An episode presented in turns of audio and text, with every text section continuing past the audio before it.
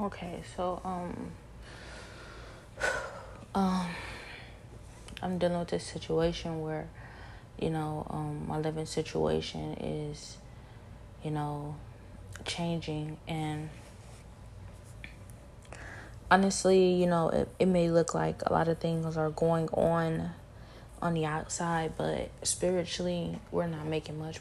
I wouldn't say we're not making much progress. I would just say that it's really not much changing or shifting spiritually as it should be, as it is on the in the physical. And I think that right now, what the agenda may be with a lot of different individuals involved in this situation, is to somehow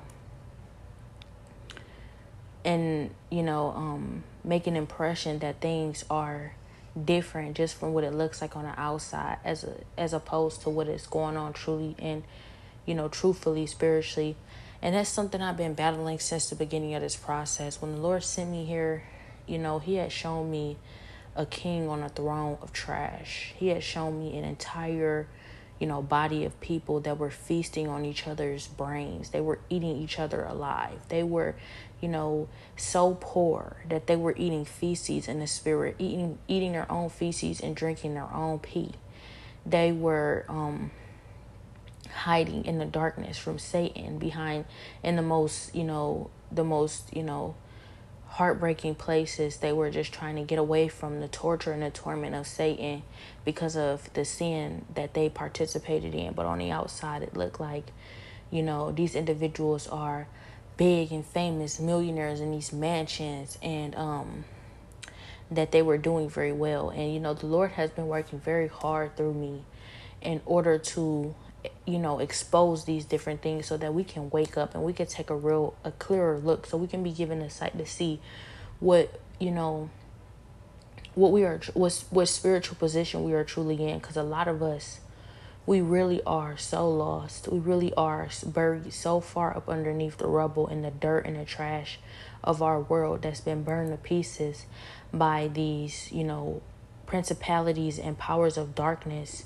that have you know, exerted control, false sense of power over us because of us choosing to not abide by the Bible, not abide by the doctrine, and not live the way that we are intended to live in God's name. And so, right now, you know, there are different individuals that that seek to tear this whole entire operation down, where they're saying, "I don't want to do the work. I don't want to be made whole spiritually. I don't want to be. I don't want to reach true fulfillment in God. I don't want to be what the Lord has called me to be. What I want to do is I just want to keep pretending. I want to put the the the um I want to pull the wool back over people's eyes so I can look like I'm really living in this mansion again. So I can look like I'm really doing very well again. So I can look like, you know, I'm worth all this money and all these different things. But spiritually, behind everything, we go back to eating each other alive. That's what they want to happen again. They want they rather live in that reality. And it just reminds me of in um Isaiah. In Isaiah it speaks about how when the Lord freed us, we um we complained. We complained. And uh we were never grateful. We would oftentimes cheat on the Lord because the Lord remains faithful to us. Israel is God's wife. We would oftentimes cheat on the Lord, and He called us, He called Israel, us, our entire community, promiscuous prostitutes, where we sell ourselves off to these false gods and promise of, you know, these different, you know, in return for these different promises, which these false gods can never provide for us. And, um, what we end up looking like is we end up not we end up with nothing. We end up in the rubble. We end up, you know, so dirt poor that we have to eat our own feces and drink our own pee, you know, in order to sustain, in order for sustenance.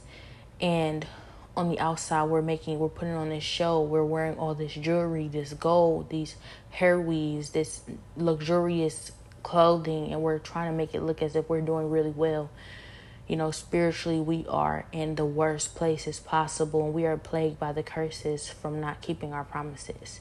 When the Lord freed us from Pharaoh, 40 years in the wilderness, and we were begging to go back to slavery, even though Pharaoh was one of the worst rulers to have ever ruled over the world. He killed our people our boys, our baby boys under the age of two, each and every single last one of us, because he was afraid of us multiplying to a number where we could strike back and raise up and rise up and take over his wicked rule. He doubled our workload in half the time. We suffered brutally, and for 400 years we cried out to the Lord, Lord, please free us, please save us, please do something to help us. We can't continue on like this. Then, when the Lord showed his power, proved his power, and freed us in 40 years, after 400 years of that hard, heavy hand, in 40 years we were begging to go back, saying, At least Pharaoh fed us three meals a day. You know at least we had food and water. We rather be we rather be slaves and chains than than than come out here and die in the wilderness. What was the point of freeing us if he was going to send us out in the wilderness to die we had no faith in God, though He had done the impossible. He had freed us from Pharaoh, someone who was hard hearted, who would have never let us go. He has shown His power in such a way, and I just can't, you know, get past five years ago. I started asking the Lord, Lord, who am I? Where do I come from? You know, I know that we don't originate as slaves. You've been telling me that since the like seventh, sixth, seventh grade when they were teaching me about slavery and where black people come from. You've been telling me that's not the whole story. So where do I come from? The Lord started leading me and guiding me to information. And as I picked up on this information, he said, soak up all the information while you can because there's going to come a time where you're not even going to be able to learn. And he was speaking of this time right now. Right now, I cannot read anything but the Bible. I cannot learn anything right now. I cannot retain any information because Satan is, you know, attacking me on such a level. He doesn't want me to learn anything. He doesn't want me to grow in any way. He doesn't want me to be left in peace to learn anything. So the Lord helped me to learn everything I would need to know all the way up until this point. And um I went to the Lord in prayer after He had revealed a lot of this information to me, and I said to Him, Lord, please give us another chance. Give us another chance to keep our promise to you. We are not the people we used to be. You don't know that we will do the things that our ancestors had done. You don't know that we will do what the Israelites before us for us have done. You have to give us an opportunity so that this curse may be removed and we may keep our promise to you. Maybe we will keep our promise to you this time. The Lord said to me, What you need to know is that y'all are the same people y'all have always been. Don't be so sure to assume that you would do differently than they did because we are the same people we've always been. But he said concerning, you know, restoring the promise, he said he'll think about it. It's it's a maybe. Because he said it pains him 10 times more than it pains us to see us suffering in this way, to see us under you know such heavy hands of dark spirits and dark leadership. And that um he loves us so much he wants to give us another chance but he is still hurt by the fact the first time around we didn't keep our promise. He kept his promise. We never keep our promise. And you know he's still hurt by that. And so he said he understands that it's difficult for us to keep our promise to him until he removes the curse because we are cursed for not keeping our promise. But he said also at the same time he did that before and we didn't keep our promise. So he said he would think about it and I think that this has become the process of that of him maybe, you know, making efforts towards giving us another chance to keep our promise. And so what pains me every day is when I look at this situation I realize he is never wrong. He's always right and we are the same people we've always been. We're doing the same thing that you know the Israelites did when they were free from Pharaoh. We're begging to go back into slavery because we're saying, you know, at least we ate three meals a day. At least we did this. At least we had that. We had nothing.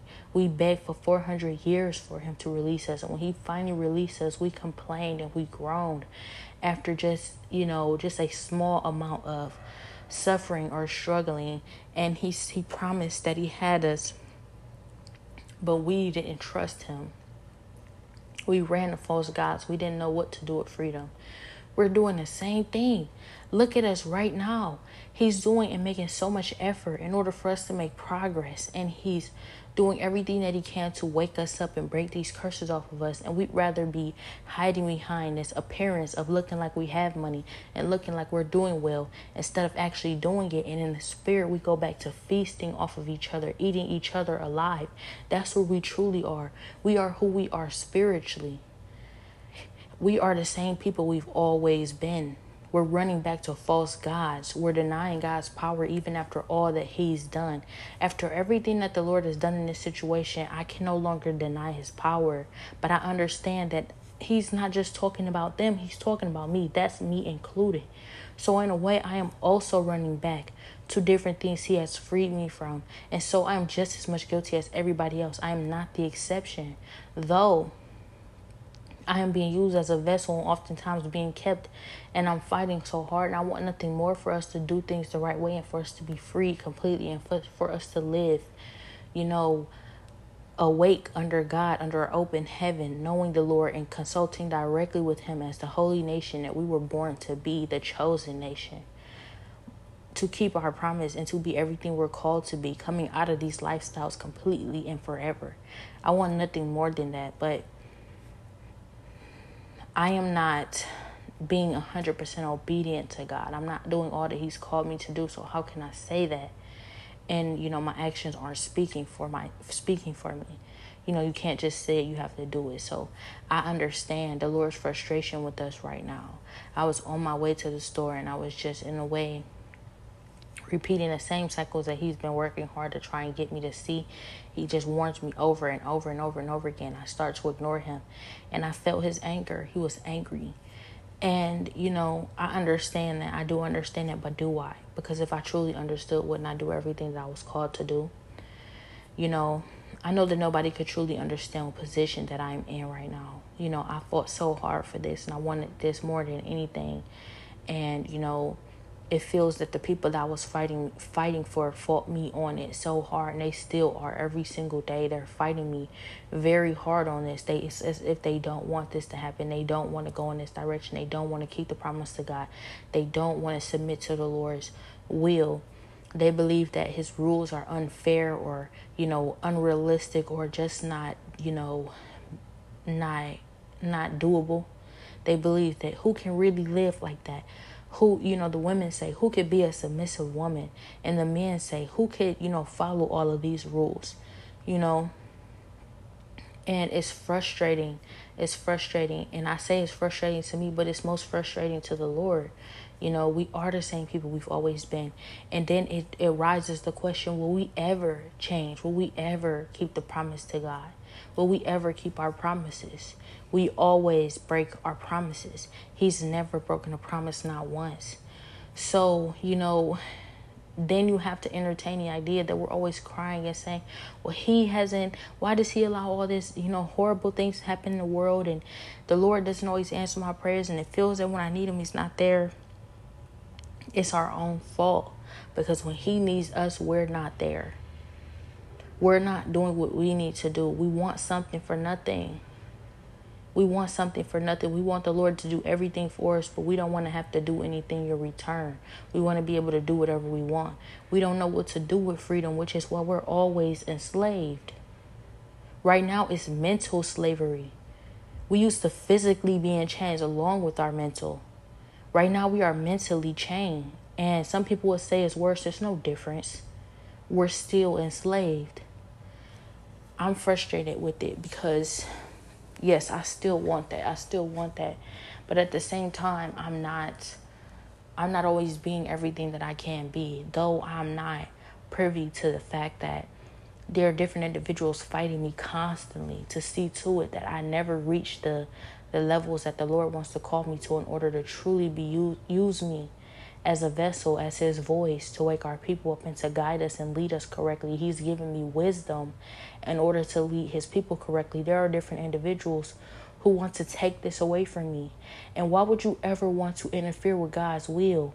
He didn't give you wisdom, He gave me wisdom. He didn't choose you as this vessel, He chose me as this vessel. You are not the one that He told he, you, that reminds him of Solomon. That's me that he said that. So why would you want to inter- interfere with God's will and say, "Well, I don't think that that's the right leader for us. We want this one." Not forgetting that we had God as, you know, our leader. We have God as our leader. We are the only nation that deals with God directly. Directly. In the Bible it says that we speak to the Lord personally and we are the only nation that does that. We are supposed to set an example for the rest of the other nations. We are supposed to be the leading nation. But we can't set an example when we're not being the people we are called to be. And then, you know, not to mention, you know, not to mention that um we just hard necked and we're stubborn and it's, it seems that, you know, as creative as the Lord is, as much as He, you know, reprimands us, as much as He hands us over to our sin, as much as He, you know, he shows us that the direction that we're going in does not benefit benefit us in any way we still run back in that direction time after time after time again after he saves us. And it's like over and over and over and over again. If you are a teacher or a parent, then you know what this is like. When you tell your child to do something, your child just keeps doing the same thing. And you tell them over and over again, every day, all the time, the same thing to do. To do what it is that you ask them to do. It can be as simple as homework whatever it is that you tell them to do. Eventually, you start to get frustrated with them because they are not just being obedient, whether they understand those directions or not. Just do what I ask you to do. You may not fully understand why it's necessary for you to do this, but you need to just do it. You should know. And that's how God feels with us. We're all his children, but over and over and over and over and over and over and over again, he tells us, he tells us what to do. He tells us go in this direction. He tells us to abide by him. He forgives us. He's patient with us. He's slow to anger. He loves us. And we just run back over and over and over and over again. So I see that's what we're doing. And even I'm at this point so extremely tired and exhausted. I'm exhausted. I'm exhausted. And I I feel the guilt of being exhausted because the Lord has been dealing with us for so long. And of course, He's exhausted. So, who am I to get exhausted after just a short period of time of dealing with this? But it's exhausting. We are exhausting. We're exhausting. It's like we can make progress and make progress and make progress. We'll make the smallest amount of progress and then we'll try to jump back and tear it down so much more. Then we have to clean up that progress. Then we're only taking baby steps towards, excuse me, we have to clean up whatever it is we tore down. We're only taking baby steps towards progress. It's, it's exhausting. I'm exhausted at this point. And right now, I feel like different individuals, they're feeling as if they have the you know right to to speak concerning what I am not doing or who I am not being or what I feel what I should be doing or how much I should be you know um on top of and what I'm what I'm letting go and why I'm not you know tending to every single last thing all the time when we are just being so exhausting, when we're such exhausting people, how we run back time and time and time and time and time and time again. I'm exhausted. I'm exhausted. So just imagine where God is with us. When he's been dealing with this for so much so much longer, but I understand it. I get it. He's showing me. He's showing me instead of just telling me. He's already told me the reason why we're in the positions that we're in, the reason why things end up the way that it ends up, the reason why we're handed over to our sin time and time again. But now he's showing me what it's like. He's showing me what it's like when he uses me as a vessel to try and wake our people up and try to get our people to what we need to do and fight hard to be everything that our people need to get us to make progress and what it's like for us to turn back time and time and time and time again for to make you feel like you want to give up every single second of every day. That's what we are doing. It's not funny. It's not entertaining. It's not okay.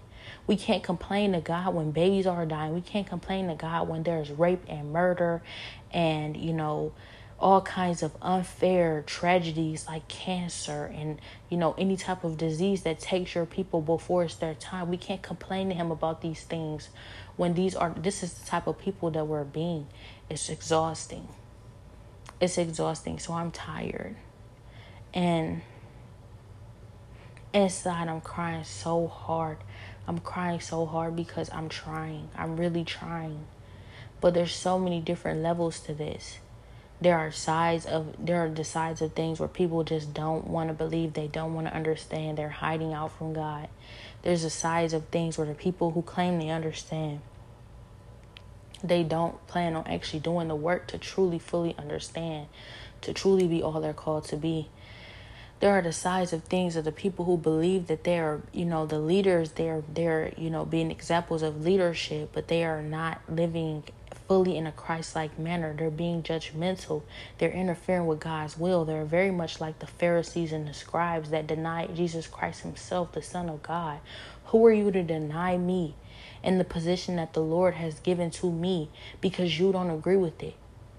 The Lord said to them, if you knew my father then you if you know me if you knew my father then you would know me but since you do not know him you do not know who i am your father is satan you are the synagogue of satan these different individuals that pretend as if they are abiding by God's will are very much like the Pharisees and scribes that said that they were Moses' disciples.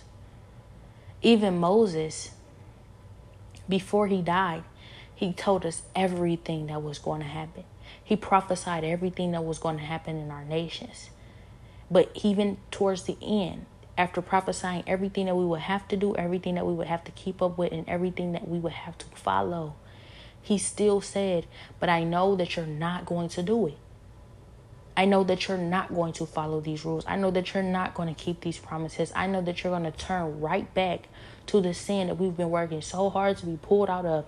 The moment I die, the moment I leave this planet, the moment I leave this earth, Moses was, I believe, 800 to 900 years old. We had him for about 800 to 900 years.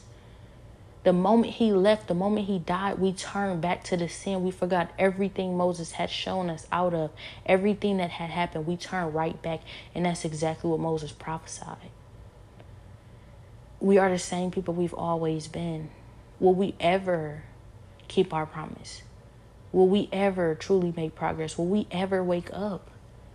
This is something that the Lord has promised me will happen.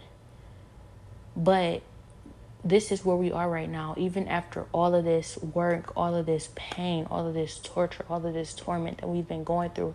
And yes, I get it's only been two years. But two years of this feels like 2000. After everything that we've been going through, we run right back in two months. In two months, we're running back we're full of sin we're we're trying to drag we're trying to drag these things completely back we're crying because things won't be what they once were as wicked and as full of sin and as you know reprobated and as you know as heartbreaking as it once was when the lord cleans us up and he cleans it up he cleans certain things up to the point we'll never be the same again we're crying because those things can't go back to how wicked they were like what? And it's like this falls on deaf ears, and different individuals they seek to keep me out of the position that the Lord has for me. They won't have succeeded. That is their consequence for what they are doing. The consequence for everything that they are doing to keep me out of the position that the Lord has destined for me to be in is the fact that they will not succeed in that. But that doesn't change the fact that we tear down progress we're tearing down all that God has built and we're building things up for these false gods again. We're tearing down all the temples, all the things that is made in and under the Lord, and we are building up temples and building up things for these false gods again. We're doing this in two months' time.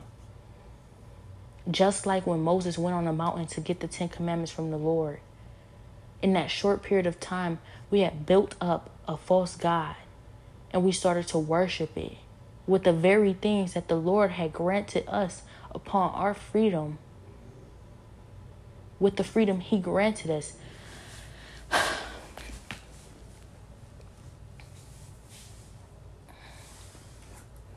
It's sad. It's so sad. And yes, I have to take responsibility. I have to take accountability for what I'm not doing as well. But I also want to add because it seems as if I'm taking so much. I'm trying to do everything I can to re to reiterate that I need to take accountability. But this entire time, I've never lost sight of what I really hope these things to be. And I know that it's not by my power. So since the beginning of time, it's only about me hoping, having hope and having faith, and never doubting God and trusting that it can one day come to this point, trusting in His truth. So it's not about what I can do. It's about me not losing hope in that. And I haven't lost hope in that. I want that still. I'm, I will never not want that. So why does it, you know, it's difficult. I can't even say why. You know, the many reasons that I hear why, the answers to the why is so wicked. Well, just because I want to do this and just because I want to do that and just because I want to hang out here and I don't want to do that, it's not cool. It's not fun. It's not, I don't feel free. I feel like I'm in chains doing that as opposed to feeling like I'm in chains doing this. You're in chains. You're in chains. You're truly free with God. It's frustrating. It's frustrating and it's heartbreaking. It's heartbreaking. It's heartbreaking. I spend way too many days, way too many nights, way too many mornings, way too many hours crying about this. Just crying, wallowing in depression because we're not changing. This is so difficult. It's extremely difficult. So I don't know. I don't know what's going to happen. We've never kept our promise. Will we keep it now? Different individuals claim to be on board with this,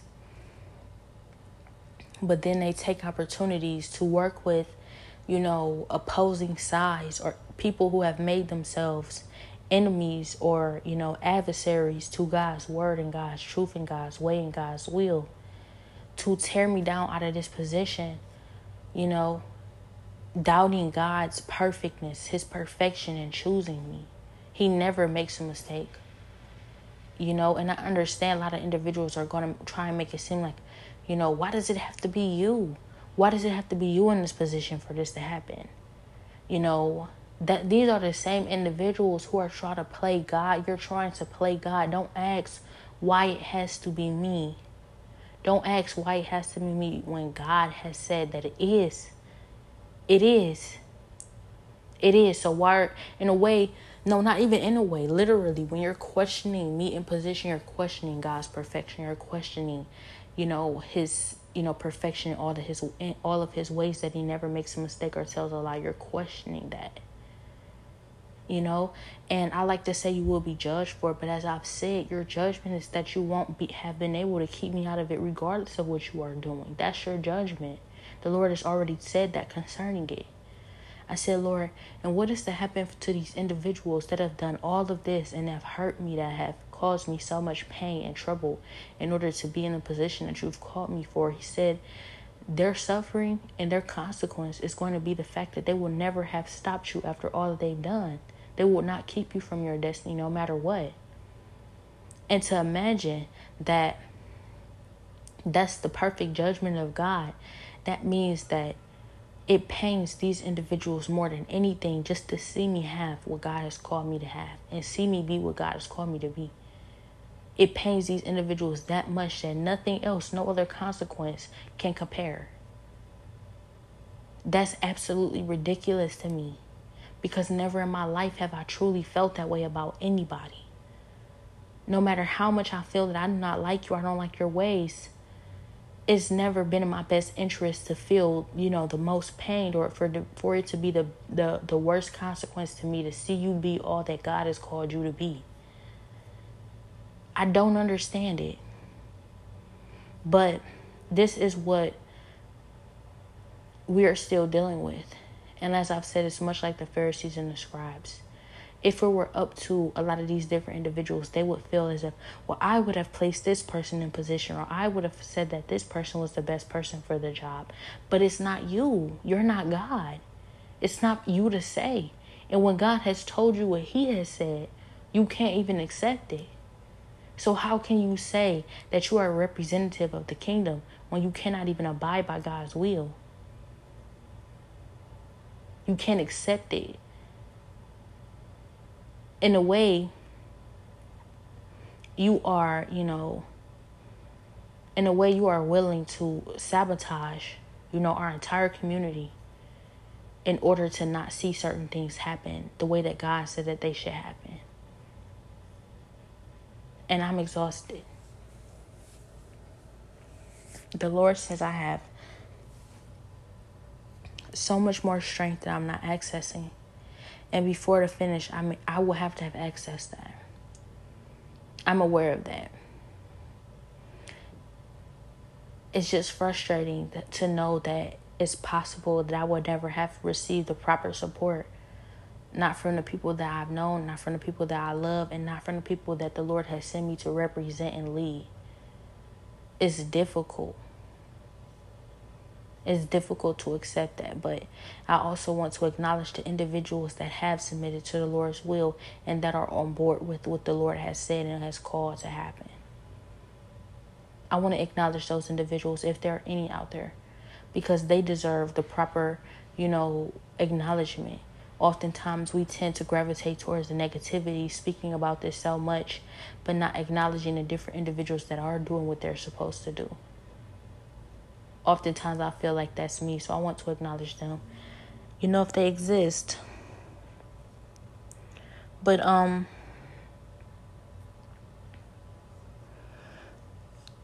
as I said, it's frustrating. It's exhausting. And I'm tired. I'm tired of being pushed out of all the hard work that I've done. I'm tired of different individuals coming in and just snatching up credit for the progress that I've been trying to make, snatching up credit, taking credit for all the hard work that I've done and suffered and endured through. There's individuals who stand in place of the hard work that the Lord is doing through me and claim it as their own having not having had to suffer for even a second of it, not having had to do not even a, a, a part or a portion of the work. And they brag and they boast. And, you know, they're so extremely wicked, but they call themselves righteous.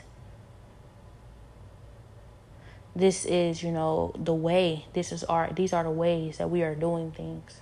And, you know, I believe that we suffer as a whole as we continue when we continue on in this manner, we will suffer as a whole. We will continue to suffer as a whole, as a community together. It's difficult. It's extremely difficult because here I am,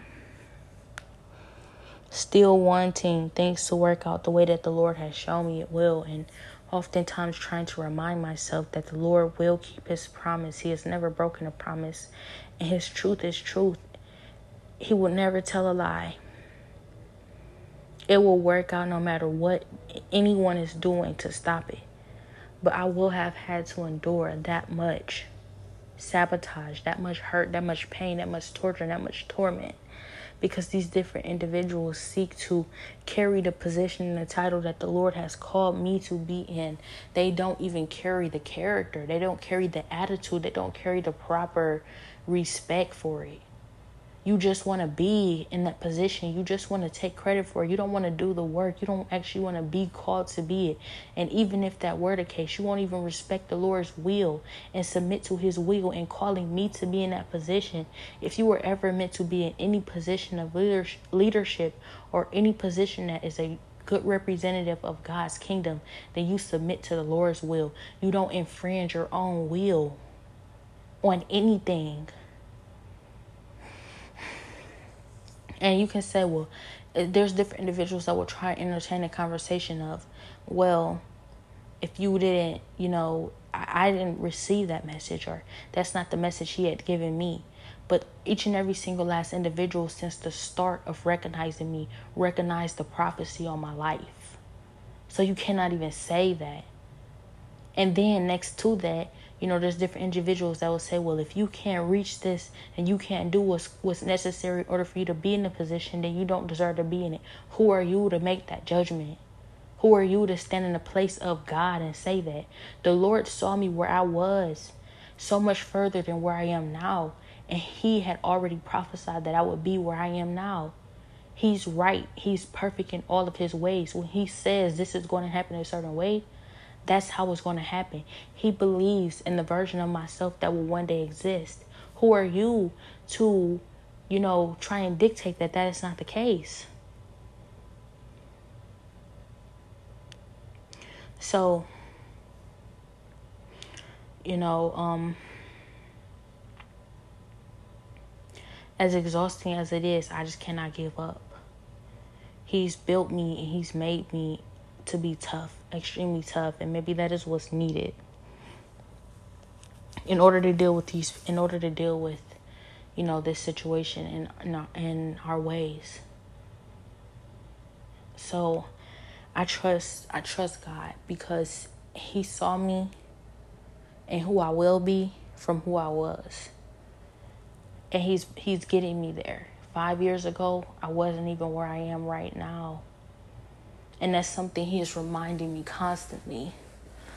I'm scrolling down YouTube looking for a good worship song so that I can get in the presence of the Lord so that I can worship him.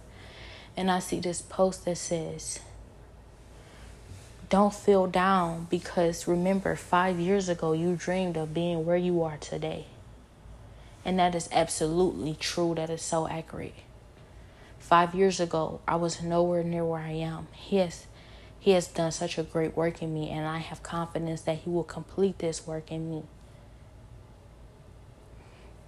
So I just need to endure, and I need to trust Him. And I need to see it through. And I pray that in the process, as many people as possible can be saved. And it's almost starting to make more sense why, when the Lord showed me the future, when He showed me the fulfillment of this prophecy, when I have reached the level that He is calling me to, there are millions of people, millions of people, right? And that's like, that's so many people, right? But that's only a handful of people that exist. It's 7 billion people and counting on this planet right now. Only millions of people are going to make it to that point. Only millions, it should be billions. So that means billions of people still will not have submitted to the Lord's will. Billions of people still will have, you know, fallen underneath the umbrella of deception, being deceived, and living a life of sin still not submitting to his future. But their suffering will be what it is. When you choose not to come out of your ignorance, when you choose not to come out of your chains, your consequence is to stay in your ignorance and your chains. You choose not to open up your eyes and be, you know, given the sight to see. You choose you choose not to listen. You choose not to open up your heart and let it be allow it to be softened so that you are not hard hearted anymore your consequence is not coming out of any of those things. That is your judgment. That's on you. And you may feel like what you, you know, you can't miss what you never had. Maybe you are right. But I think that that's the worst consequence of all, not missing what you never had. You could have had so much more. You could have had peace, fulfillment, joy. You could have been made complete in God. The big hole, the gaping hole in our souls could have been filled that is that is your own issue. So I pray that the Lord keeps so many more of us. You know, I pray that we are. I pray that we wake up. I've seen the fulfillment of this prophecy. It is so many people, but it's just not as many as it could be it's not as many as it could be. And, you know, it would not have been my fault. It would not have been on me, the people that weren't saved. It will be on them. Because this is not a matter of accepting me, it's a matter of accepting the Lord's will and the Lord's judgment. It's a matter of accepting God. And if you cannot see it that way, you know, you need to come out of ignorance. You need to open your eyes and be, be able to see. Because if you speak to God directly and you hear it from Him, will that change your attitude about it? So, um, I know I have work to do. I know that there's different things I have to attend to. I have to tend to many different things in order to be all that the Lord has called me to be. I'm not even there yet. I'm not there yet. But the point is, the progress that's even trying to be made to get there is being combated with sabotage and, you know, disagreeing with the Lord's calling on my life, His call for my the destiny on my life, and I'm not trying to brag or boast unless if on the Lord, if on God, but um, they won't have been able to stop or keep me from my destiny. These different individuals, they're only cheating themselves out of the wonderful future that they could have been a part of. Regardless of who you see on the podium as God's voice, it's not about who it is that is representing Him, it's about Him being represented. It's about Him. Like sometimes I wonder if we'd rather the Lord's voice not be heard at all rather than see certain individuals being used as a vessel for it. And does that make any sense? So, as I said, I'm deeply pained that we are running back to starving, starvation, and eating each other alive, running back to sin and denying, you know, everything that the Lord has shown us and brought us out of, running back to chains. But this will not stop the Lord's calling and destiny on my life. By no means necessary will it. It's just the process of pruning. Because when the Lord promises that someone will be, when He promises that this is going to happen, when He promises something, He never breaks a promise. He never breaks a promise. And I know that, you know, now I've known it then, but it's like it's so much more proof now than it's ever been. Look at the transformation that the Lord has made in my life. Look at what He has promised me in just five years' time. This is what He's doing in my life. Five years ago, I was nowhere near where I am now. Nowhere near where I am now. And so, yes, it's difficult. It's difficult. The suffering is very hard. And you have to take it one day at a time and allow the Lord to guide you and allow him to fix whatever needs to be fixed and trust that it's going to work out regardless. But it is very, very, very painful. And the fact of the matter is, it doesn't even feel like we're even halfway through. We've come so far. We've come so far. And still, I'm at this place where I'm like, all of this is happening right now. And there's still so much more that has to happen in this process. And this is what we're doing. This is what we're going back to. This is what we're running to. Right now, we're running back to all this suffering, to where all this, all this will have to be put back together if we and if we ever plan on moving forward past it. Unless we plan to stop here, and quit now, and give up on our future forever, and just let go of all that we've been through and all that we will ever have had to go through, all that we've already gone through then we can we can just quit now. Other than that, everything that we're doing right now, we're gonna have to clean it up.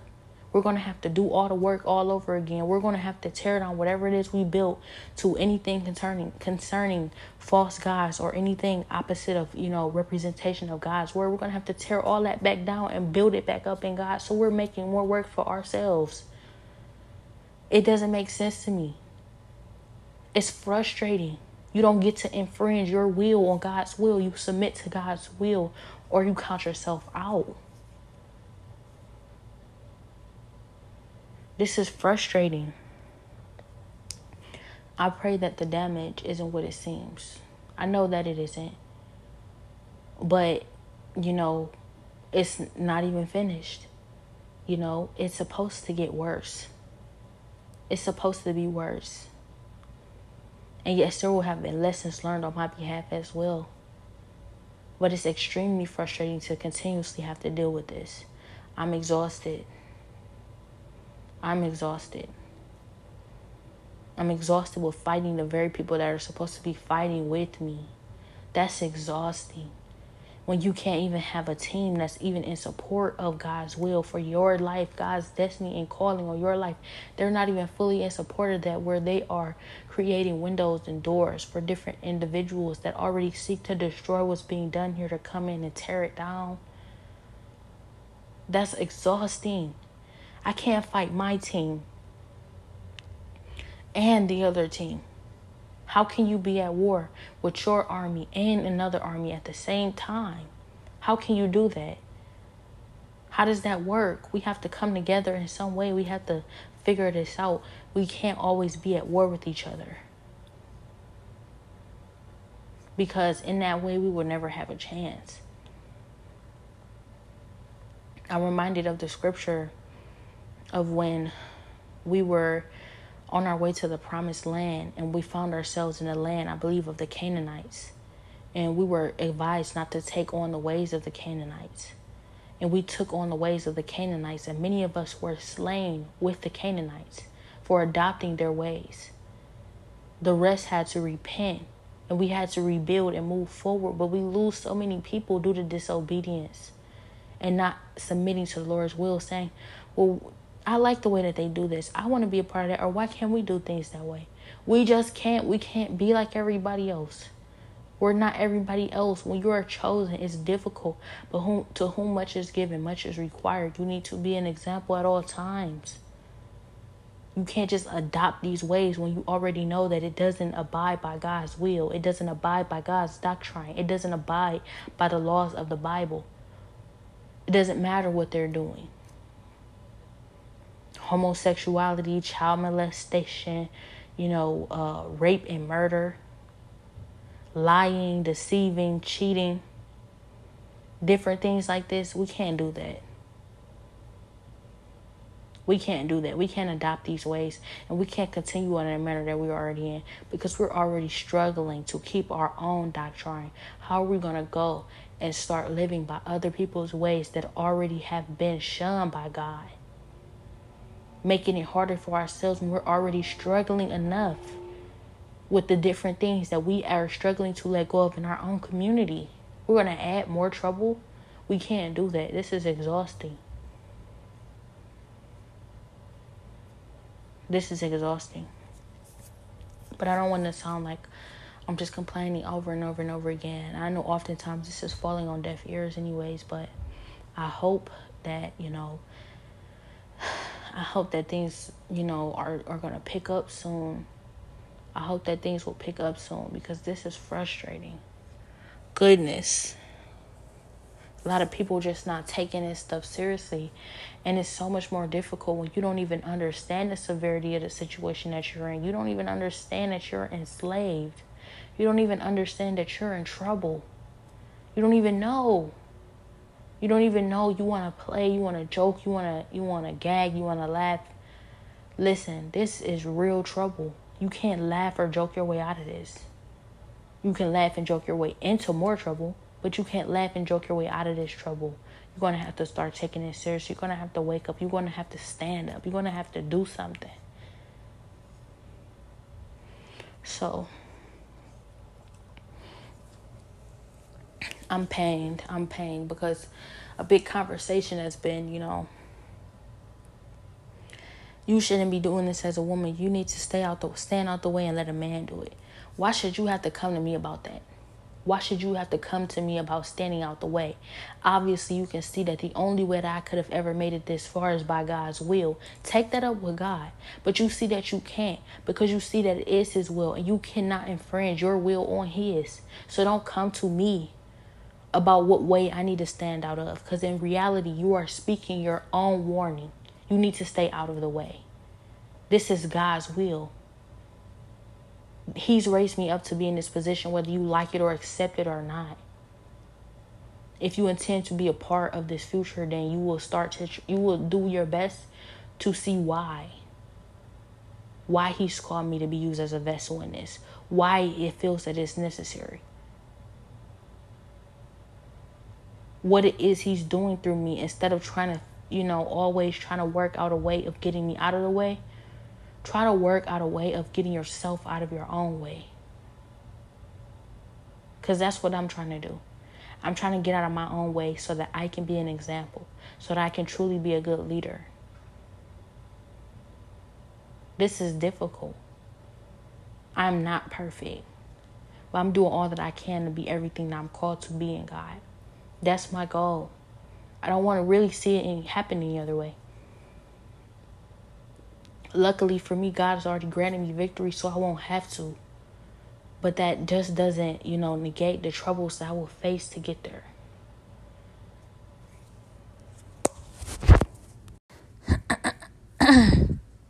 okay, so um I was watching Peniel Eternal's page and um for a while watching his page I had noticed a few things. I noticed that um I would get on his page and I would be in the spirit and I would be watching his videos and I noticed that his videos were extremely anointed, but um or at least the messages were. But I would get on his page to watch his videos and I would start to face spiritual warfare in another way where throughout this process I have fought many different things concerning spiritual warfare and that's when I started to notice that a lot of the different things that the witches do and use is is a pattern. Like a lot of them possibly do the same things, but not all of them do everything the same. But they they'll use a lot of the same tactics. But um, I was watching Peniel Eternal's page, and you know I had come from a place spiritually where my mind would be stolen from me when anytime I try to learn, anytime I try to retain any information pertaining to God, it my mind would be stolen from me. And I would be zoned out and I wouldn't know where I went. And I would try to focus and I wouldn't be hearing anything that they were saying. And it would get to a point where I couldn't even um, study and I would have to run to the Bible and run the scripture and just listen to the Bible for hours in order to fight these things and I would fight and focus when you're in a certain place with the Lord, they will fight you. They will fight you. So I noticed there was a lot of witches and different things like that, a lot of spiritual warfare on Peniel Eternal's page. And obviously, a lot of his videos are called confessions of witches, confessions of different things like that. And that's when I started to notice for myself that a lot of them will be confessing, repenting on his page, but they wouldn't have come completely out of that lifestyle. I don't think that they always come completely out of that lifestyle. Or maybe it is just the viewers that are drawn to the videos that are um that are angered at the um repentance of witches. So they come on there to attack anybody who watches these videos in order to you know uh, learn about it and be able to fight and battle these different things. So for a while i was on this page and i said i would come to it when i'm stronger so that i could fight. But it would you know always be trying to steal my mind. Every time i go on this page it's like it's trying to steal my mind. So i'm, I'm always waiting until i have like enough power from god so that i can fight them when i'm watching those videos and i check to see if it's worth it. But um um i was watching this page and this woman was on there and she talked about you know different things she went through and it seemed like a lot of different things that was told to her by god i also have experienced you know, about clothing and not wearing hair weave or makeup anymore, and um, modest clothing, different things like that. I noticed she was on a page, and I said, well, since it seems as if the Lord's given her the same message, it was encouraging to know that there's more people in this world going in that direction. Though I am fighting very hard to get there, it's like I have to fight my entire family and then some.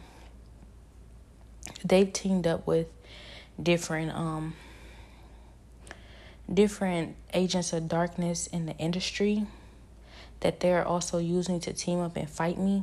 Oftentimes, I will um, fight my family members, and they're only at a certain level. So they'll run to these different people that they've teamed up with that are extremely wicked, like NBA YoungBoy and Jania and Maniaya, where they have, you know, more pull in a way you know, as far as satanic power, even though it's all a false sense of power, they'll have more pull in a way. So they'll run to them and then I'll have to fight them. So I've had to learn how to fight them. You know, I have to learn how to fight these um industry people because my family goes to them for protection from me. You know, I'm a demon hunter and the Lord has a calling on my life where I would have impacted millions of people in my lifetime, but I have to be transforming. So I'm being prepared. In the process, he's teaching me how to dress. He's teaching me not to wear makeup anymore. He's teaching me not to wear weave. He's teaching me to come out of secular lifestyles, not to ever listen to any secular music again, only listen to gospel and I have to be obedient to Him, and I haven't been doing everything I'm called to do, and so it weakens me because I'm not fasting and praying like I should. But um, the Lord protects me. He protects me. I know He's there right now. He's hiding His face from me because I'm still not fasting and praying, and I'm backsliding into smoking and drinking. And I know that this has made me a target, and it's like they put me in deep slumbers where I have to sleep every time I turn on sermons and I'm trying to study I'm put into a deep slumber and I'm like under a spirit of depression and suicide. And um, also, like I can, I can't really, you know, use the power that the Lord has given me throughout my day. They steal it from me constantly, and I can't use it to like cover me in all that I do. Like, usually, I will pray in the morning and I'll be able to go do whatever you know, and live my day throughout my day. But now it's like they're attacking me on a whole nother level where they're stealing a power for even the smallest of things. Like even if I want to get up to use the bathroom or if I want to get a drink of water or anything like that, they're fighting me on it and they're stealing the power so that I can do these different things. And they're saying to me, you don't get to use your power to sin and different things like that. So I know overall it is God's will, it's God's plan so that He can teach me how to live a spiritual life in Him and truly be covered completely. But even right now, they're still in my breath. But um, still, um, I just I and now they're still in my thoughts. But now, you know, Holy Spirit, please protect me, please protect me, please protect me. But um, I know that um I have to speak about these things. I have to record these different things because they have promised me that they are going to kill me. And every day they try and kill me. They try to take me off this earth because they are being judged for different things that they've done in the spirit to me. My sister has teamed up with somebody in the industry and she raped me. And um, since I, so I'm not letting that go. I forgive and I forgot, but I said, I'm not going to pretend like it never happened. They want me to pretend as if this stuff has never happened. And they want me to stop fighting, you know, and stop, you know, fighting to for my destiny and God so that they can wipe my memory like it never happened and keep me from my destiny. But the Lord says they're not going to be able to stop my destiny. But I've been fighting for a while now. And um recently I had just wondered about this person that's in the industry.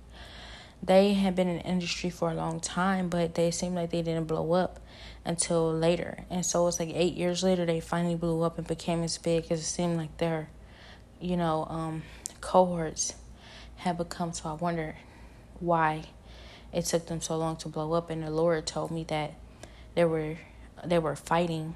They were fighting with you know the spirit of God. They were fighting with the Holy Spirit against, you know, selling their soul to the devil and against succumbing to the pressure of entering a satanic industry.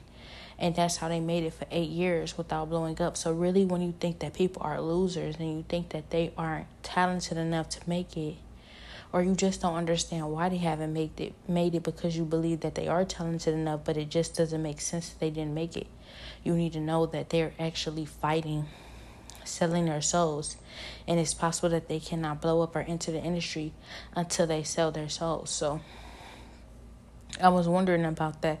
I was wondering how they endured so long. I wanted to know how they endured so long for eight years. You know, being able to fight these things off of and keep them out of contract for eight years, even though they had succumbed to the pressure after everything that I have been dealing with throughout this entire process, it feels like you can't even endure this for eight hours. So for them to go for eight years, I felt like if I could if I could hear from them, that's what they had gone through and dealt with. I would truly admire them, and I would want to know you know, I would be inspired by that. I was already inspired by that. But I would want to know, you know, even though it's sad that they finally did succumb to it, but I would still want to know their tips and their tricks on how they were able to make it for eight years. I feel that I found that what was happening is this individual's mother was extremely anointed and was praying for this individual and fighting in the spirit just like I am for my family the entire time. But um still I wonder if I will last that long because I really want to last forever. I don't ever want this to happen to me. I want to do everything that the Lord has called me to be, and the Lord said that I will. So I will actually make it out of this. But, you know, still, I was just wondering, like, you know, if they saw the opportunity to be saved, like if that was set in stone, different things like that. And not to mention, like in 2020, I just remember this individual coming to me and telling me, like, you know, they had told me that the same thing that this individual NBA YoungBoy was trying to do to me, trying to force me into a contract to sell my soul in a way and then trying to, you know, get me to sell my soul so he could feed off of my power for the rest of my life. He was trying to steal my power and either impregnate me and give me a baby or marry me so he could feel still and feed off my power for the rest of my life while being this very wicked individual who was leading a double life, maybe even a triple life, you know, quadruple lives. Like he's living all these different lives, probably like eight different lives. But he was planning to steal my power that the Lord had given me. I'm a demon hunter. He was planning to get me to steal that power and feed off of it for the rest of, the li- of my life. And it feels that they have stolen my power and they are like feeding and fueling the industry with it. But as I said, they're still my breath right now. Like they're choking me in the spirit, so I cannot talk about this stuff. But um, they have all these different people around me working with them and helping them, like my neighbors and different things like that. They throw rocks at the window, they scream different things how they talk about things that's you know like they're reading my mind and they're banging on the walls and they're like in they're in walls they shouldn't be in. Like they'll be in the ceiling and it's an apartment building. They'll be in the walls that connect to like bathrooms where it doesn't feel like nobody can be in there. And then different things will fly across my room and it's like nobody's in here. But they're just trying to steal my power and they're trying to get me to um, submit my soul over to Satan and bow down to Satan at the altar which would take the power that the Lord has given me to be a demon hunter because I'm a threat, you know, to their kingdom, but not when I'm not being obedient to God, not when I'm not following His laws. So they're trying to weaken me. But this woman I saw on Peniel Eternal's page, a lot of stuff she was talking about I knew was true. I knew she really knew the Lord and that she was really fighting to the Lord. And the way she was dressed is exactly how the Lord showed me I'd be dressed in my future. I was standing on a podium in front of millions of people, impacting millions of people. The Lord had appointed me as a voice and he had put me in a position that was above anybody, any position that ever existed and was a new position. And he made it for me as, you know, and it was new and it was different because it was a woman and there was no women ever in these positions at all. And he had put me in a position above all. The lord had given me wisdom and told me that he was also going to give me everything else in my heart that i desired that i didn't even ask for. And he said i remind him of a, of solomon. And he said that um he was giving me this assignment to come here and revise these people of houston. He told me this um, when I was in my ho- hometown, Cleveland, Ohio, and in a week's time, he said, "Don't worry about anything." In a week's time, I was invited here. I was in, I had a place to stay, and um, without no rent, I had a plane ticket I didn't have to pay for, and you know, I knew that this was such a clear, you know, word from the Lord. It was just the clearest answer to any prayer I ever received in my life, and the Lord said, um to come here and revise the people. I forgot that he had said that. It had been wiped from my memory. But then when I got here and I was asking him, Lord, why am I growing more irritated every day? And what's going on? I thought that I was growing in rapport with you. Why do I feel like I'm being attacked more? And the Lord said it's a good thing. One day I was so irritated. I begged the Lord to please answer me, please answer me. Why is this happening to me, Lord? I need you. And he he he brought me to a place where I was fully aware of who he was And he said, Remember, your mission is to revise the people. And I was like, I know. And I immediately, I just remembered my entire mission there. I had forgotten. And then, um, and then he was like, you're ready are you ready and then i felt prepared i felt ready like i felt extremely ready for everything as opposed to how i felt before when i was crying out to him. I felt like i was scared. I felt like i was lost. I felt like i was irritated. I felt like i didn't know what was going on. And that's not how i really feel spiritually. So it's like a strong deception that we may all be under where they are able to manipulate our carnal minds to make us believe you know we are sick or make us believe that we are tired or make us believe that we are, you know, not wrong in a lot of the sin that we are committing and make us feel like we don't need to repent. But um all I know is this woman, she looked just like how the Lord showed me I would look in my future and I never imagined I could look that way. I was completely unrecognizable from who I was at the time. And when I saw her, I just thought to myself, you know, Lord, you are showing me that you are doing this all over the world right now, Lord.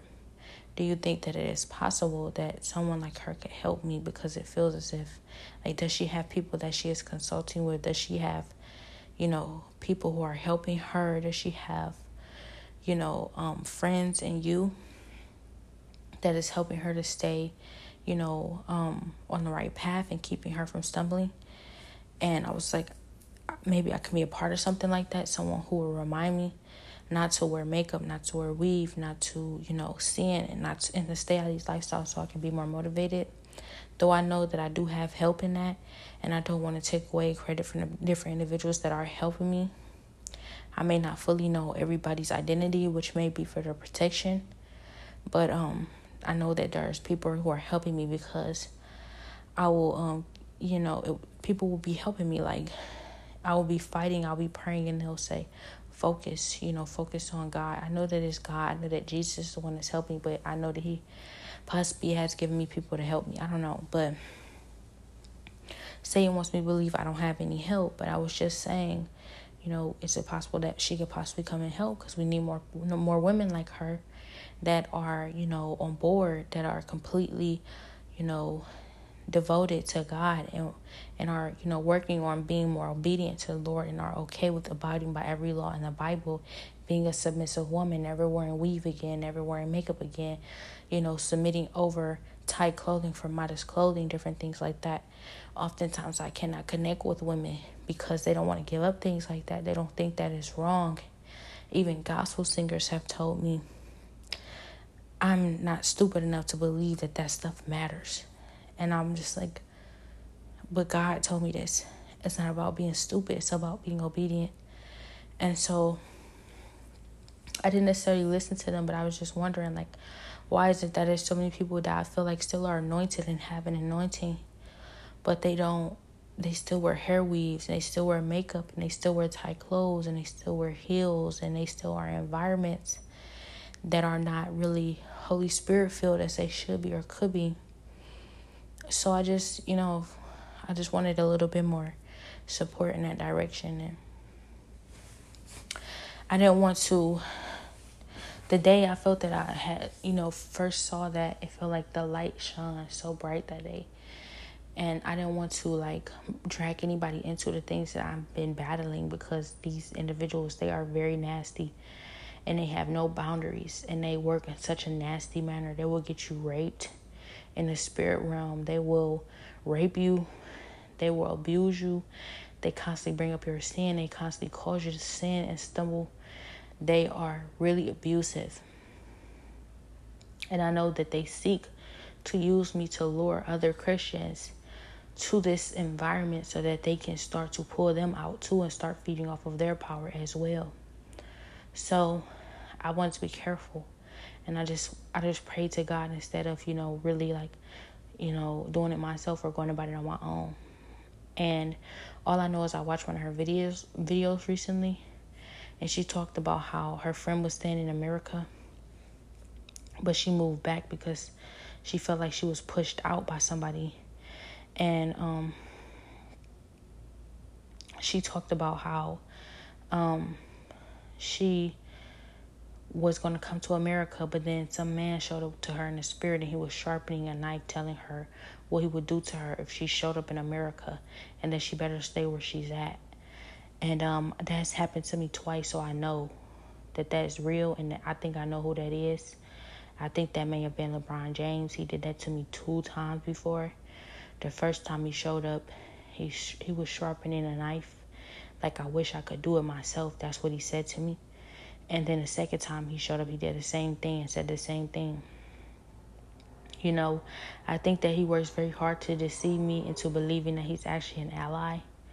But I'm not sure. I, he brought me to the Lord's presence, or maybe, you know, yeah, I was brought into the Lord's presence and he was there kneeling on one knee. And um, I think the Lord was telling me that, you know, he was going to get me to the level that um, I was, you know, called to be, called to be in by God. I was going to be above him, even above him, even after all his hard work. So I didn't understand why he was threatening Christians and threatening women of God. I didn't think that that was very godly. But I did, it was a split second where, you know, I asked the Lord, Lord, why is it that I'm being in a higher position than him? Why is it that I'm being put in a higher position than him? And why is it that you have used him to call me into your presence? And the Lord, the Lord said that, you know, he wanted him to say it himself. The Lord wanted him to tell me himself, but he didn't tell me. He refused to tell me. And I heard the Lord, you know, say, I think the Lord said, stop lying or something like that to him. Like he just shook. The whole heaven shook when he spoke to him. And he just like, you know, he got super quiet and he just like, um, he straightened up. But, um, I said, I don't know what that means because the Lord does have a way of humbling you. He had humbled me too at one point. But um also all I know is at one point um, my family just started arguing and fighting. And I think maybe the Lord was trying to show me that's him. That's what he was doing. He was causing my family argue and fight. But I didn't have that. I didn't know that for sure because I was still being fought.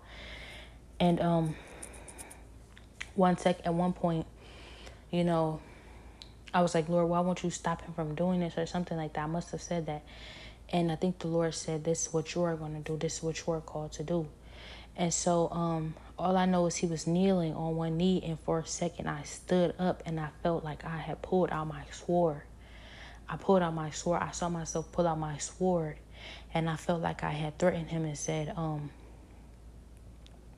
you will respect my father in his presence or something like that. How dare you disrespect my father or something like that. And all I saw was him like wince. He like when I came to, when I came to and I saw just a split second of what I did, like I pulled my sword out and I was standing and I think I was in armor. But I saw him wince. Like he had winced, he had flinched at me. And um I was like, why did he flinch? A lot of that stuff was stolen from my memory and I didn't really know what happened that day, but all I know is I felt complete and whole in the Lord's presence. And he required that I be quiet, silent. When I was silent, he answered all my questions.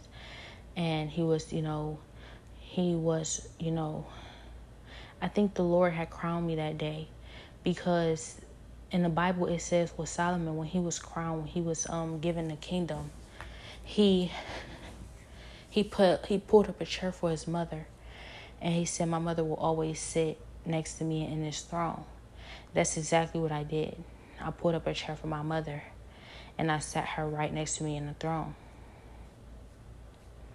so I, I believe maybe I was even crowned that day. And that day, my family, I was, I, I was doing everything I could to stop them from fighting and getting them to face God and, and you know, acknowledge God in His presence. And then my family members, they just start one by one kneeling in front of God. My dad, he was standing behind me kneeling, but he just had this wickedness this really extreme wickedness about him where he was kind of like staring at me like I was an enemy in the back of my head. He was staring at me like I was an enemy and like um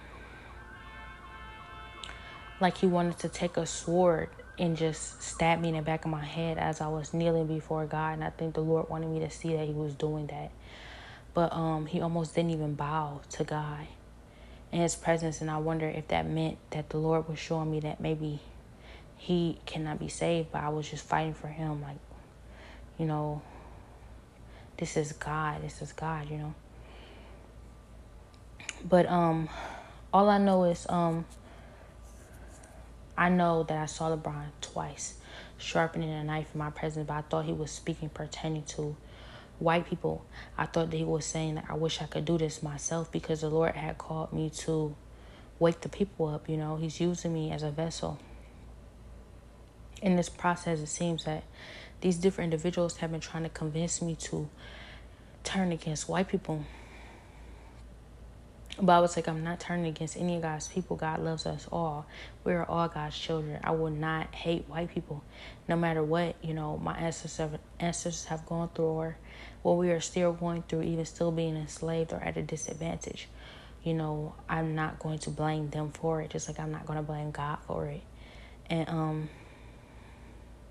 it's completely unfair to be discriminated against because of the color of your skin. So how can I do that back to them? regardless of the advantages that they are taking advantage of. But um I thought he was talking about white people. But for a second it was kind of clear the first time he had sharpened a knife in front of me that he was in a way saying that towards women in leadership or women period. You know? And I knew that in a way it might have been directed towards me, but as I said, they have been playing tricks on my mind to try and get me to um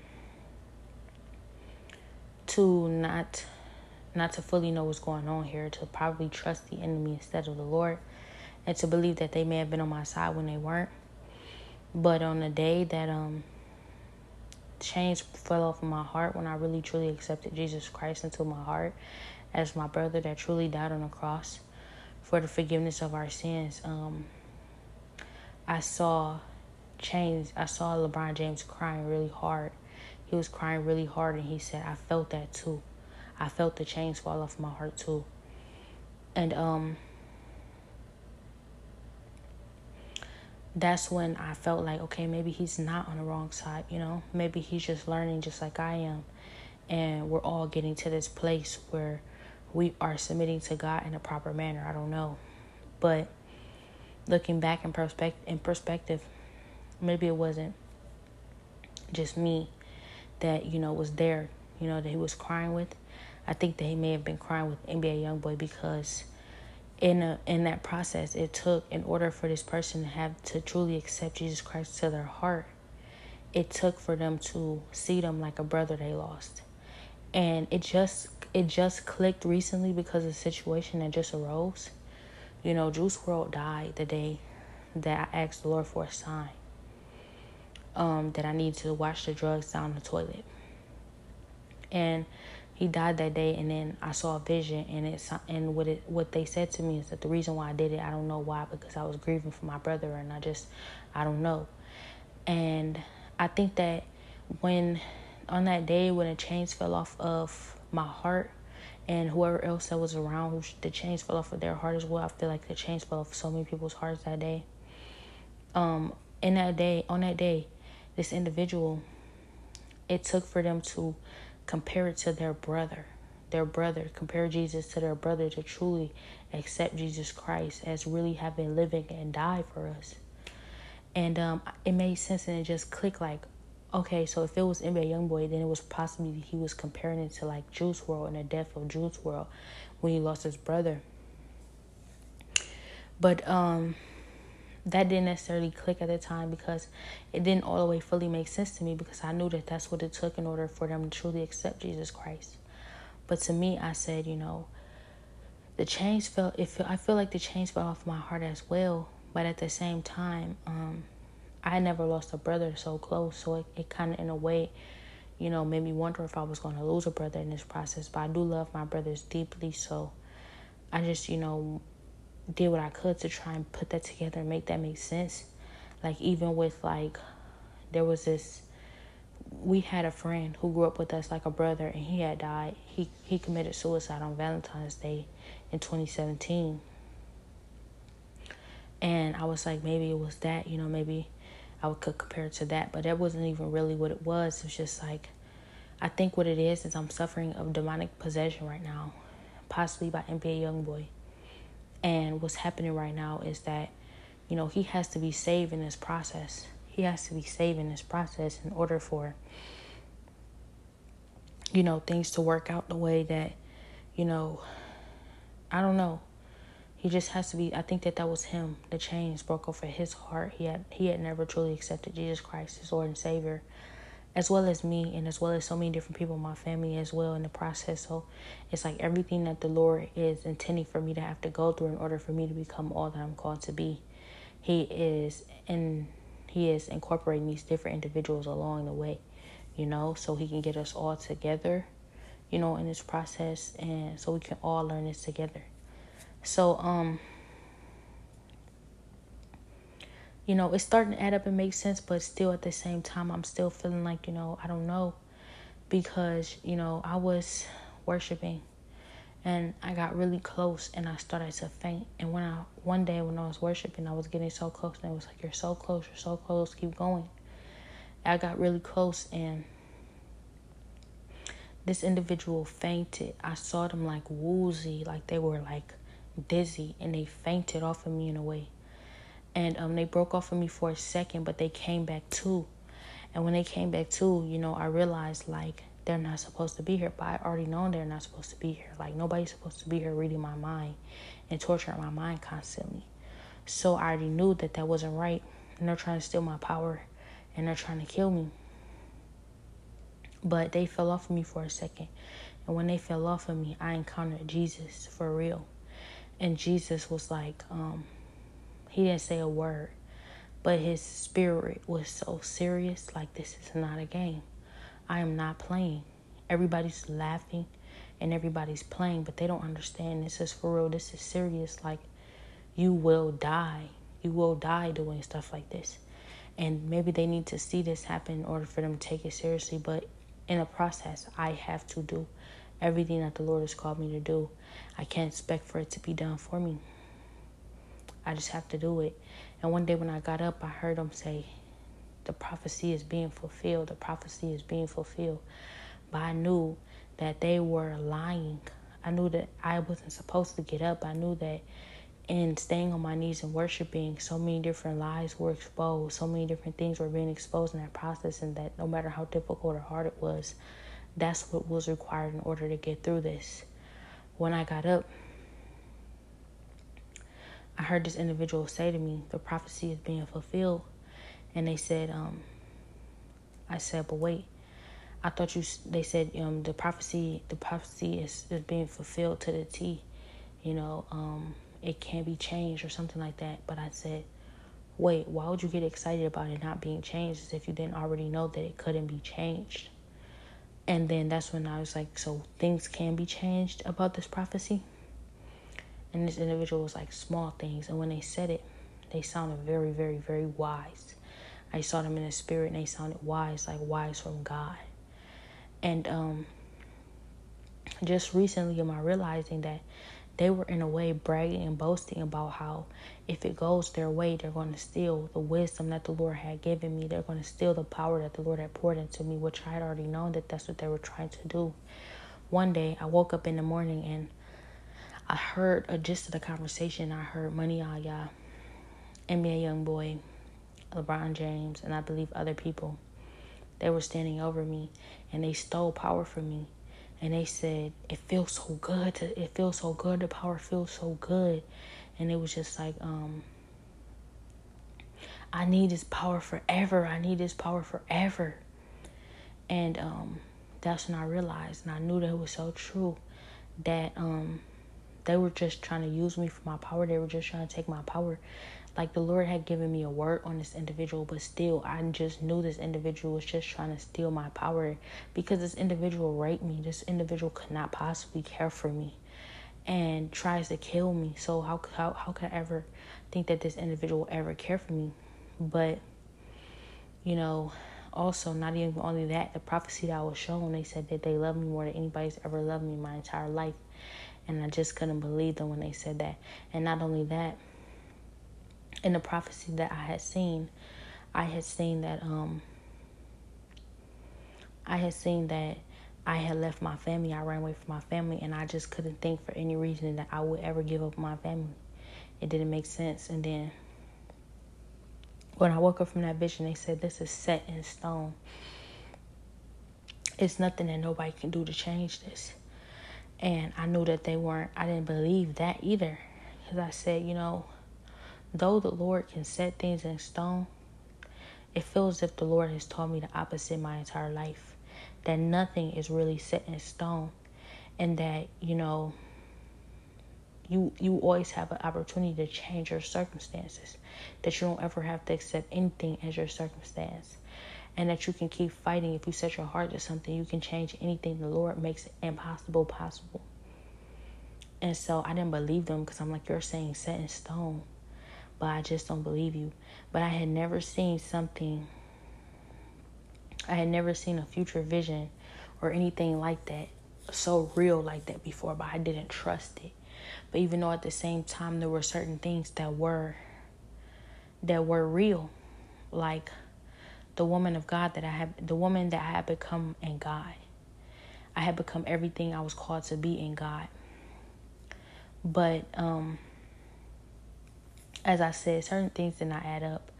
Like this individual that was in the car, they were in darkness. Why wouldn't they show their identity? And they said to me that um, you you ran away from your family and you became everything you were supposed to be in God, and then you ran into me. But I'm meeting you now. So when do I meet you? Do I meet you later? How is that supposed to happen? So you mean to tell me that my memory will be wiped and I will forget having ever met you in this way? That I will meet you later? That sounds like a setup to me. And then not only that, um, not only that, they also um they it was a lot of things about being a leader of the industry, being bigger than Jay Z and Beyonce put together, and I was like, um I don't know if I believe that, but I felt that I was dwelling underneath an open heaven, like I was dwelling underneath God the whole time. But I felt like um I don't know, like I couldn't it just didn't feel right. Something didn't feel right about it. Things weren't adding up.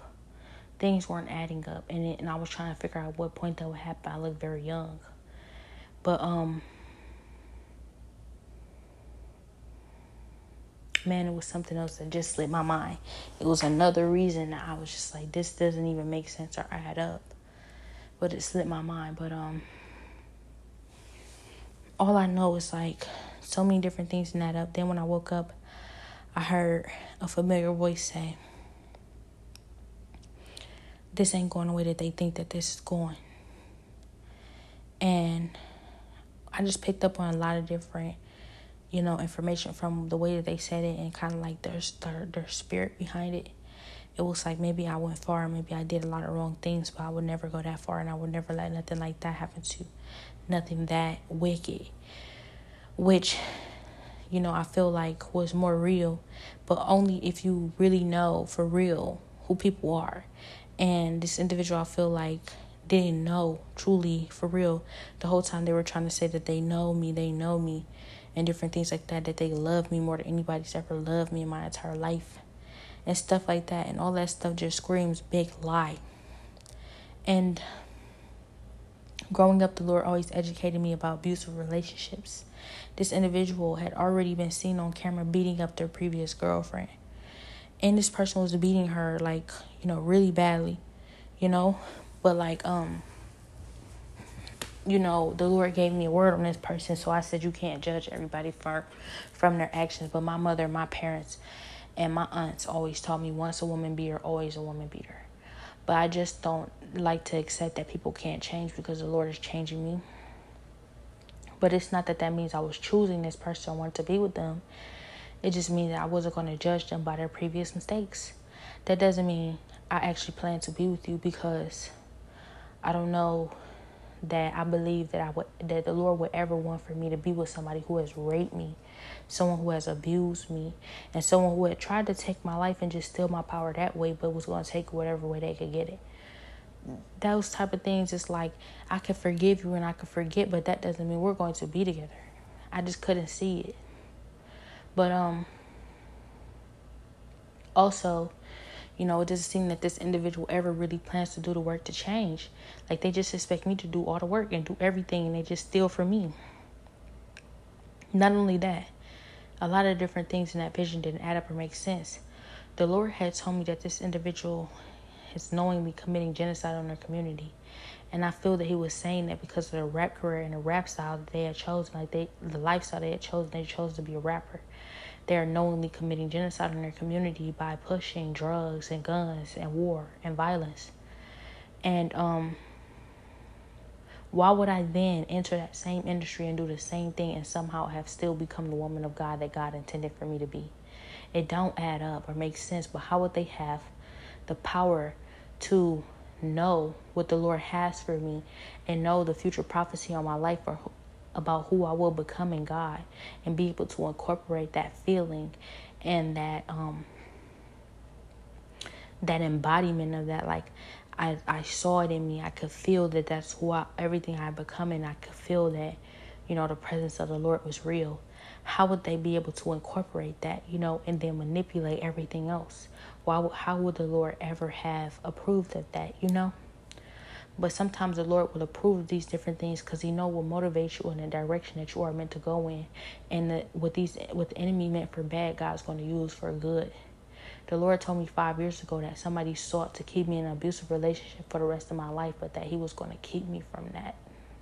He told me that before I had any clue about any of these things or any of this stuff ever happened or I was even remotely, you know, surrounded by any guy or anything that even, you know, sensed to be an abusive relationship. I wasn't even dating anybody at the time or I couldn't even think of anybody I was around that I felt like was trying to keep me in an abusive relationship for the rest of my life.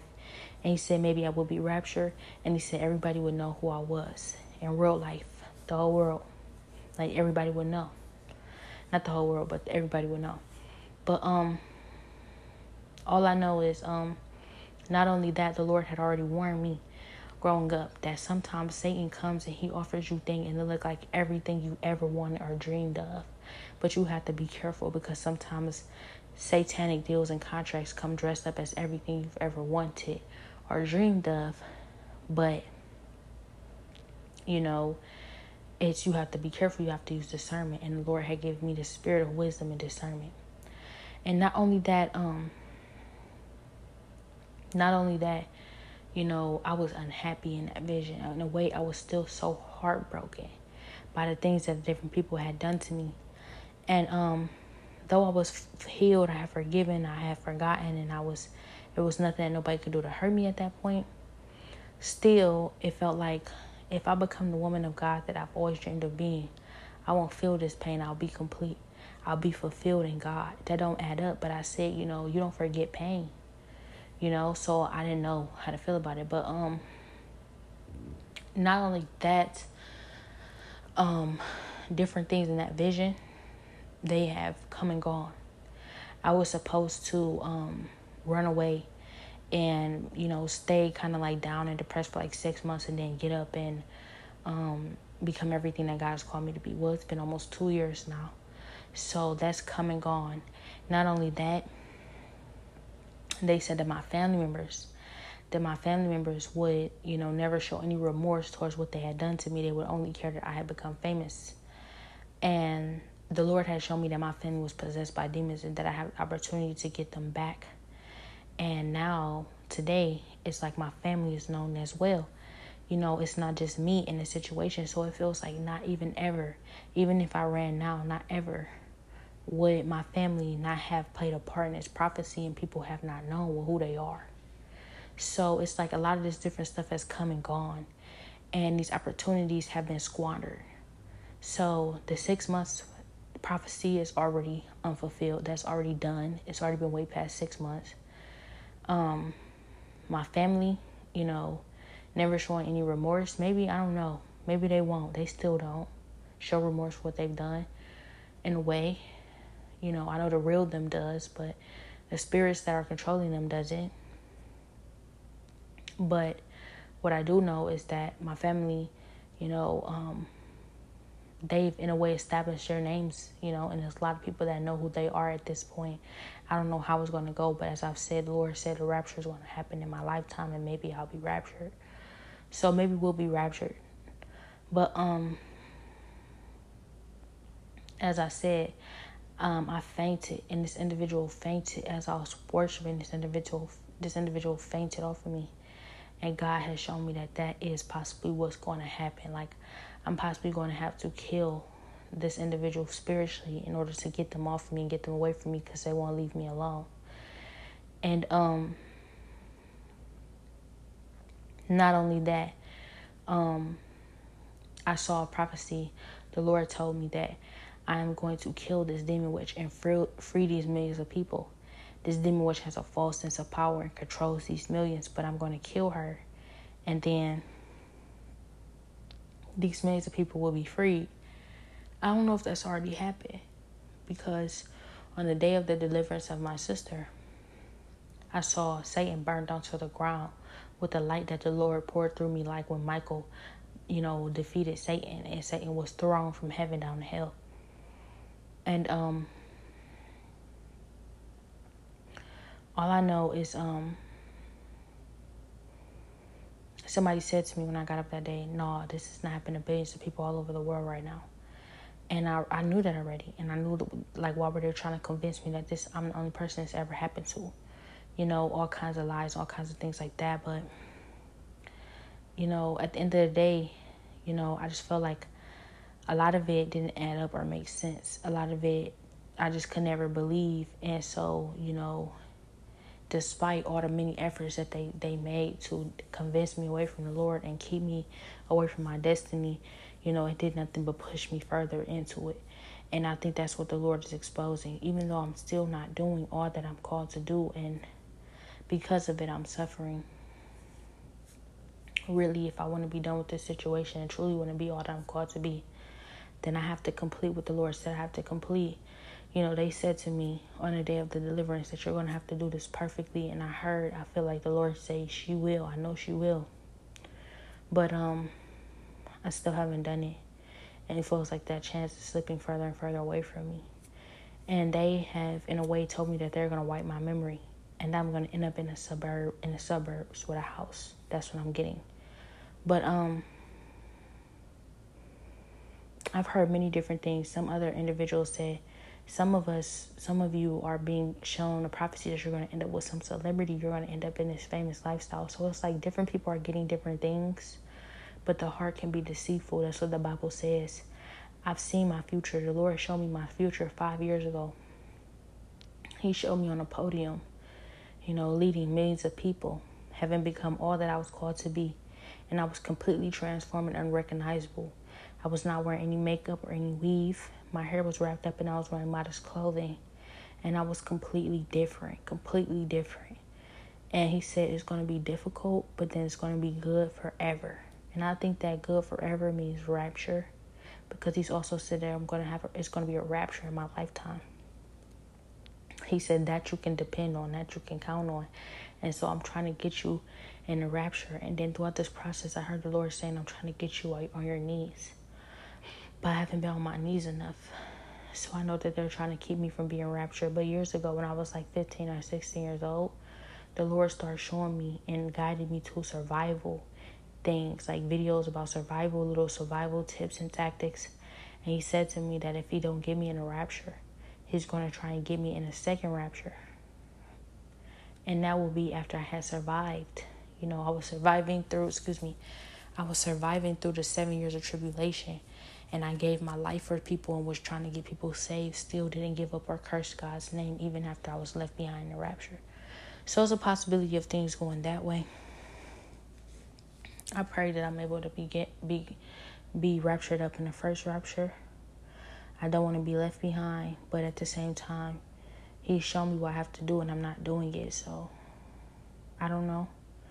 But this is so difficult as He said it would be. It's just very difficult. But He said it would be difficult and would be good forever. That will happen. He said it will happen. Now, I don't know if that's a promise, but I know that the Lord never tells a lie. So whether it's a promise or not, He'll never tell a lie. He will never lie. So there are complicated things about that. Like he may say it will happen in hopes that I will do all that I'm called to do and be all that I'm called to be. That may be him hoping for me to be what I'm called to do be. And to do everything. At the end of the day, it's free will. I have to get up and I have to do it. But um as I said, the heart is deceitful. And I saw that that day because my heart was telling me so many different things that, you know, I don't really have to do this and I don't have to go through all of this and the Lord wouldn't require for me to do all of this. And at one point I fainted to the ground and I cried out to God, God, I can't.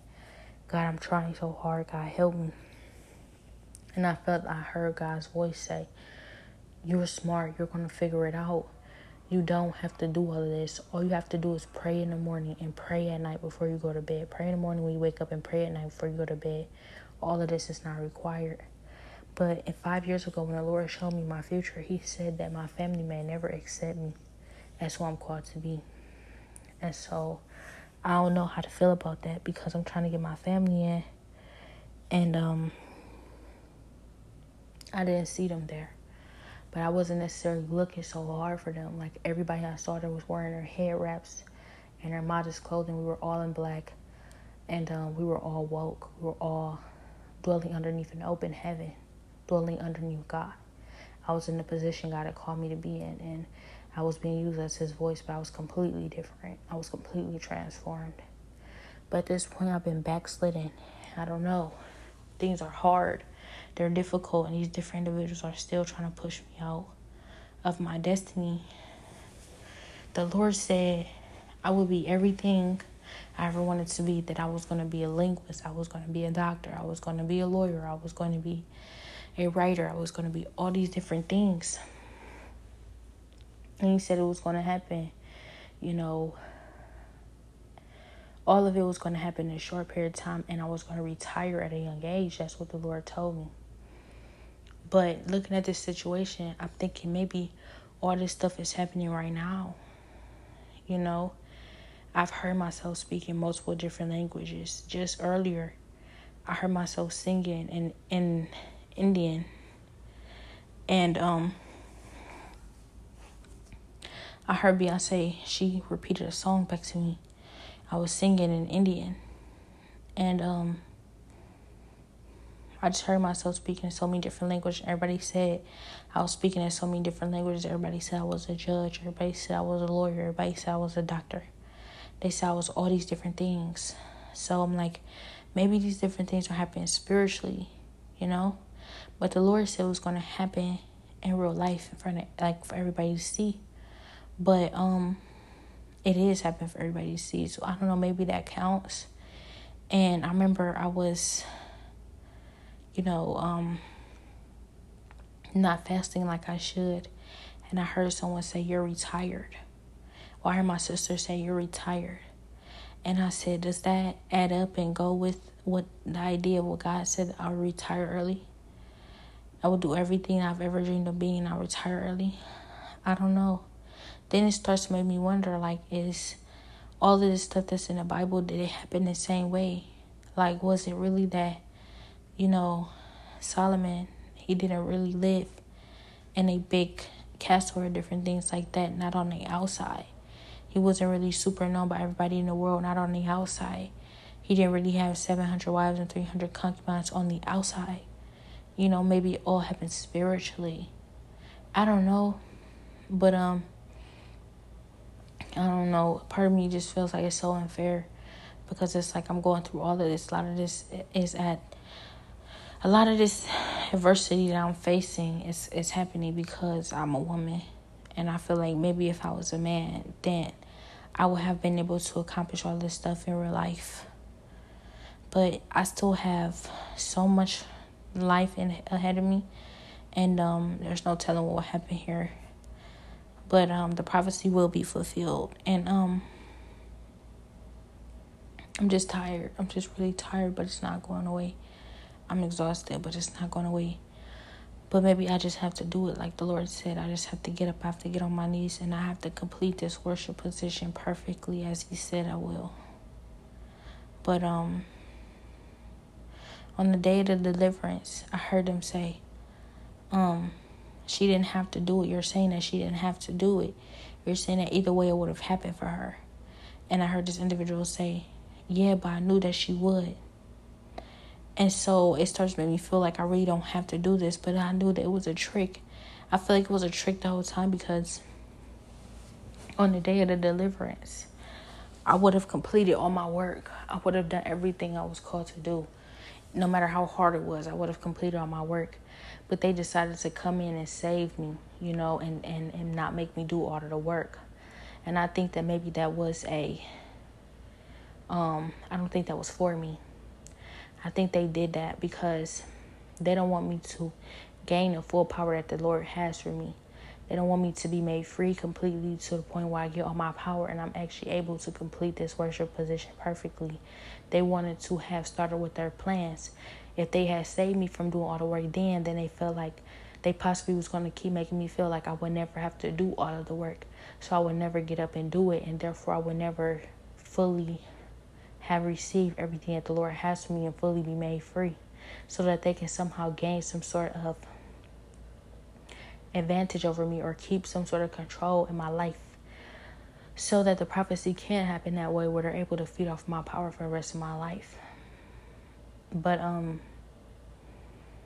you know i don't know how to feel because it feels like you know why would god let them do that and even on that day when the lord was speaking over the situation it's like it's not even really for me it was for my sister's baby so it's like I don't even know if the Lord really cares what happens to me. You know, I know that He loves me, but sometimes I feel like He's going to let them get away with this stuff. And I don't know. But He says Satan cannot stop my destiny. That's in, at the end of the day, no matter how much work I've done and everything I've gone through, it all just come down to it's my fault. I'm not doing what I'm supposed to do, and I'm not taking accountability. And you know, I'm I'm not leaving my family, but like not leaving my family is what got me this far. So why would I leave them now? It don't make sense. You know, it don't add up. Like if I would have run like they told me to run at the top of that year, what would have happened was I would have never received my destiny. I would have never received my destiny in God. So I don't know if I was ever supposed to run. And so if I'm supposed to run away from my family or I'm supposed to leave my family now in order to complete that, that just don't add up. And I don't know. It just don't make sense. I don't know. I feel like I'm so discriminated against because I'm a woman and I just don't know why the Lord would let this happen, why He's allowing it to happen. But I don't want to doubt His good ways. I know that He has a plan. Nobody can outsmart God. And um maybe this is motivation, you know. Maybe this is the way the Lord's way of motivating me like I'll get to the point where I'll say,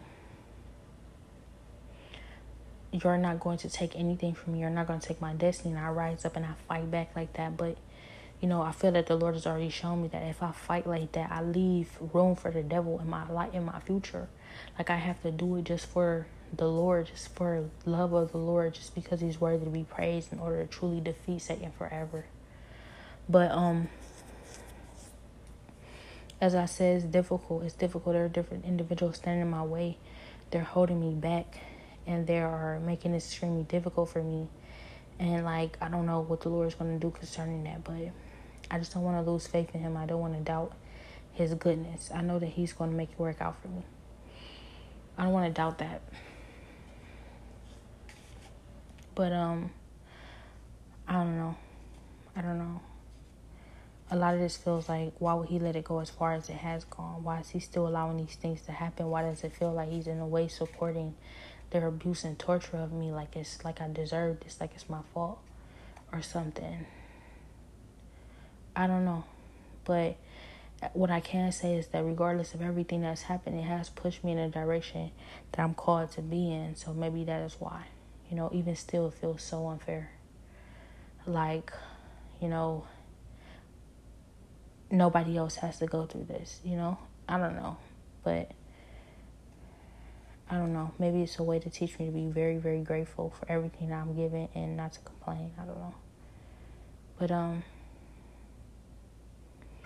we'll see.